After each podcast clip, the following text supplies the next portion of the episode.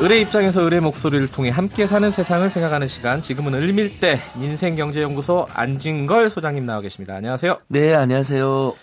어, 엊그제죠? 엊그제. 예, 예, 예. 예, 그 조양호 한진그룹 회장이 사내이사 연임이 무산이 되는 현장에 제가 뉴스 화면에서 안진걸 소장님의 얼굴을 봤습니다. 아, 예. 9시 뉴스에도 나왔다고, KBS. 어, 저기 있네? 예, 예. 동해번쩍, 서해번쩍 하시네요.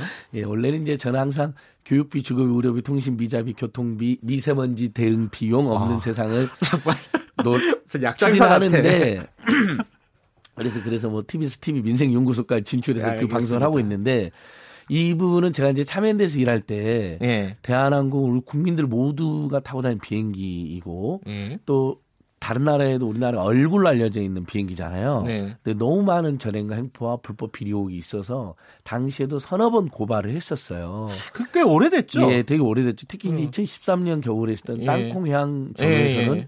더 우리 국민적 우려와 걱정이 증폭되셨잖아요. 예. 그때도 이제 지금 이제 그 공개가 됐지만 당시 박창진 사무장이란 분이 피해자잖아요. 그렇죠. 익명으로 참여연대로 전화를 하셨었어요. 아, 제보를 하신? 거죠. 오. 예.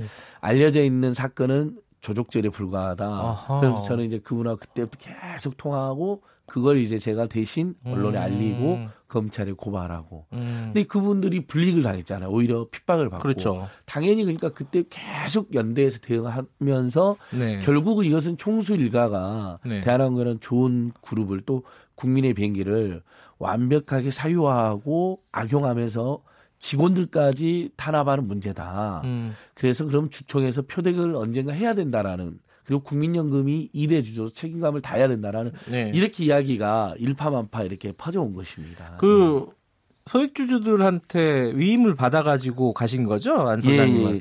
그 얼마나 위임이 됐죠, 시민단체들한테? 참여연대 민변 그다음에 대한항공 직원연대 노조, 예. 공무원수 노조 등 이번에 연계해서 만든 뭐 주식시장계 촛불혁명이다 이런 평가도 있던데요. 제가 지금 우리 보이진 않지만 우리 앵커께 시청 청취자들 뭐예요, 그게? 이게 주주표입니다. 아. 제가 A A127 주주입니다. 아, 그럼 예. 표를 나눠주는군요. 예, 이렇게 들어갈 예. 때 이게 없으면 못 들어갑니다. 아하. 362주를 어, 외국인 주주께서 감히 어, 외국인 주주가요? 안 외국인 소장님한테? 주주인데도, 네, 다만 이제 뭘 믿고? 한국 분이시더라고요. 한국 분이고 아. 외국적인데 예, 예. 자기가 보기에도 예. 대한항공이 부끄럽고 걱정이 되고 아하. 그다음에 무엇보다도 주주 자본주의잖아요. 네. 이해관계인 자본주의고 이해관계인들을 끊임없이 걱정시키고 그 다음에 주주들 그러니까 직접적인 주주는 소액 투자자들 되고요. 예. 우리 국민들도 다 간접 주주입니다. 국민연금 통해서 그러네요. 어, 예. 이대 주주로 투자를 하고 있기 때문에 음. 근데 그 주식 가치가 계속 떨어져 기업 평판이 하락이 되는 거예요. 네네. 그럼 이건 주주들이 가만히 있을 수 없는 거잖아요. 그래서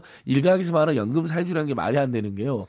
연금으로 뭐 대한항공을 제가 뭐 겨- 경영 그 예를 들면 이런 노선을 만들어라 저런 노선을 만들어라 이야기를 하긴 했습니까? 예. 어느 주주도 그런 얘기 안 하잖아요. 우리 국민들도. 다만 회사 가치 떨어뜨리고 국민들 불안하게 만들고 우리가 직접 투자한 소액주주로서 간접 투자한 국민연금으로서 네. 주식가치 오히려 떨어뜨린다면 배당을 또 제대로 안 하고 총수일가만 너무 탐욕을 부리고 있다면 당연히 문제 제기하는 거 이것은 교과서에 나왔는 주제 권리거든요.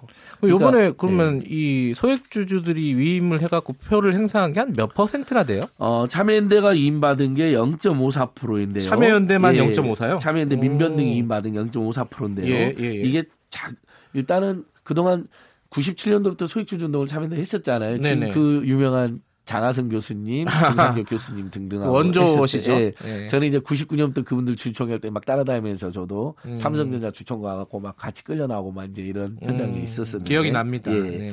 그 다음에 이제 최근에도 하나금융지주에서 이제 문제 많은 CEO들 연임을 저지하기 위해서 들어갔는데 그때도 85대 15로 졌어요, 제가요. 그거는 뭐 게임이 안 원래 됐네요. 소액주주 예. 운동에서 제가 이겨본 일이 거의 없습니다. 예. 다만 그래도 왜 하겠습니까? 주주의 권리라든지 국민적 우려가 음. 너무 침해되는 상황에서 네. 어, 최소한 문제 제기도 하자고 주주총회장을 합법적으로 활용했던 것이거든요. 예. 근데 이번에는 기적적으로 정말 부결이 됐잖아요.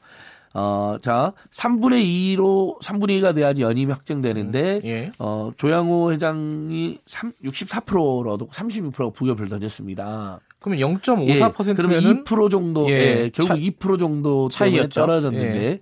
그리고 0.54%면 작지가 않잖아요. 굉장히 예. 결정적일 수도 있죠. 예, 그렇습니다. 왜냐하면 음. 경우에 따라서는 예를 들면 1% 안팎이 어디로 가냐에 따라서 2%에 대해서 영향을 끼치지 않습니까? 그다음에 분위기라는 것도 있고요. 그렇죠. 근데 특히 이제 무엇보다도 사실 국민연금이 이번에 어 박근혜 정권 때만 해도 삼성물산하고 젤모직이 합병할 때 어이없이 찬성해줘서 최소 수천억에서 많게는 뭐 2, 3조 음. 원의 손해를 우리 국민의 재산에 손해를 끼친 거거든요. 그때 우리 국민들께서 드디어 깨달은 겁니다.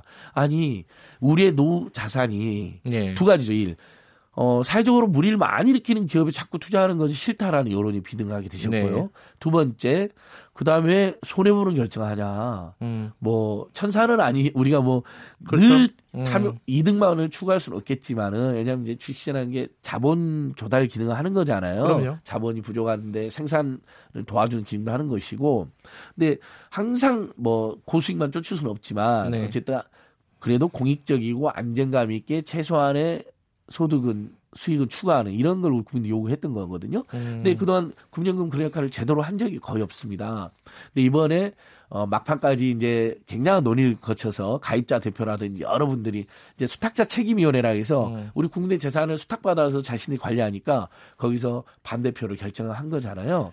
그러니까 국민연금, 국민연금의 결정도 결, 그 참여도 결정적인데 곧 국민연금의 재산은 우리 국민들이기 때문에 국민들의 압도적인 조양호 일가에 대한 비판 여론이 반영된 결과이다. 그래서 결국은 소액주주 운동과 국민들이 연합해서 이룬 승리라고 보여집니다. 그런 차원에서 이 주식 시장의 촛불 혁명이다. 이렇게 예, 이름을 그런 붙인 거군요. 평가까지 예. 시장에서도 나오고 예, 예. 분석까지 이야기하고 근데 한 있습니다. 가지 문제는요. 이 조 회장이 사내이사직에서 물러났지만 뭐 기업 그룹에 대한 지배권은 아직 갖고 있지 않습니까? 예. 당연히.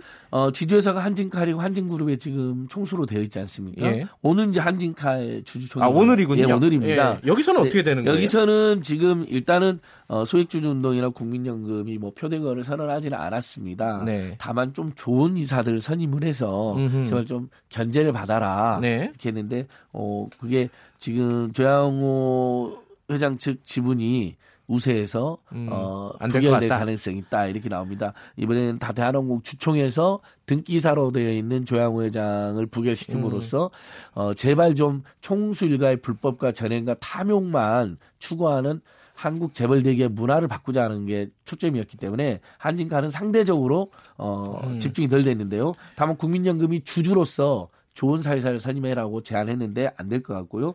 그다음에 이제 정관 변경 얘기 있잖아요. 예, 정강 변경도 있고 그 정강 변경이 뭐냐면 배임 횡령 등의 죄를 음. 저지르면 이제 경에서 배제라는 것인데 그게 국민연금이 제안한 예, 거죠. 그렇죠. 당연히 이제 조양호 회장 일가가 지금 주로 적용받고 있는 게 배임 횡령입니다. 뭐 가장 쉬운 예로 우리들 앵커님이나 청취자님들아 집 고칠 때 우리 월급 아끼고 심지어는 빚내서 힘들게 고치잖아요. 네. 이분들은 사택을 잘 고치면서 회사 돈을 끌어다 썼어요. 사실상. 회사가 나고 나가 회사다 아니. 그러면 안 되죠. 회사 또는 네. 주주와 이해관계인들 모두의 공적 자산인 음. 것이고 그걸 자꾸 그렇게 그래서 270억대 배임 횡령 의혹을 받고 있는 거거든요. 음. 그렇게 돈을 빼돌리면 어떻게 되겠습니까? 그만큼 주주대 주주의 가치가 훼손이 되고 배당이 떨어지게 되는 것이거든요. 근데 이 정관 변경도 오늘 통과가 안 될 가능성이 안될 높죠. 가능성이 있습니다만 어, 그럼에도 불구하고 국민연금이 예전에는 강간도 불구경 심지어는 총수 일가의 불법적인 탐욕에 편을 서줬는데 네. 이제는 그게 아니라는 것을 보여주는 또 상징적 의미는 있습니다. 그리고 예. 어뭐 지배구조 펀드라고 KG KCGI라는 것도 네. 계속해서 의견을 내고 있으니까 예. 앞으로는 이런 겁니다. 근데 일각에서는 그럼 모든 대기업이 감나라 배나라냐라는 반론을 하잖아요. 벌써부터 절대 그럴 리가 없는 게요. 국민연금도 그렇고 우리 국민들께서도 그렇고 그다음에 저희 예를 들면 저는 이제 지금 참여연대 그만둬 민생경제연구소 있지만 음. 참여연대 민변이나 민생경제연구소 같은 곳이 만약에 그런 소액주도 한다 하더라도 그거 너무 힘들고 피곤하고 굉장히 복잡하거든요. 네. 그거 어떻게 다 하겠습니까? 너무나 문제가 많아서 진짜 음. 국민들이 보기에도 이건 투자해서는 안 된다거나 아니면 우리들이 투자한 돈이 허망하게 막 손해를 보는 일은 없어야 된다라는 막 여론이 비등하는 네. 그런 기업들이 한해서 그것도 예를 들면 국민연금 같은 경우는 내부에 치열한 논의를 거쳐서 네. 의사결정을 하는 것이거든요. 그래서 막 여기저기 감나라 배나라 할 일은 그러니까 연금 사회주의 그 얘기 계속 많이 하잖아요. 있을, 예. 있을, 수도 없고 하지 물리적으로도 불가능합니다. 그러니까 그건 전형적으로 재벌 대기업 총수들의 불법이나 일탈 행위를 음. 비호해주는 논리라고 보시면 될 것 같습니다. 앞으로 보시면 알겠지만 국민연금이 그렇게 많이 개입 못합니다. 다만 음. 우리 국민들께서 이 기업은 너무하지 않느냐, 이 총수가 계속 주주의 이익을 침해하고 있고 불법과 재량을 저지르고 있다. 그런 데는 나서야 된다 그러면 심각한 토의를 거쳐서 할지 말지 음. 그런 과정을 거치겠죠. 네.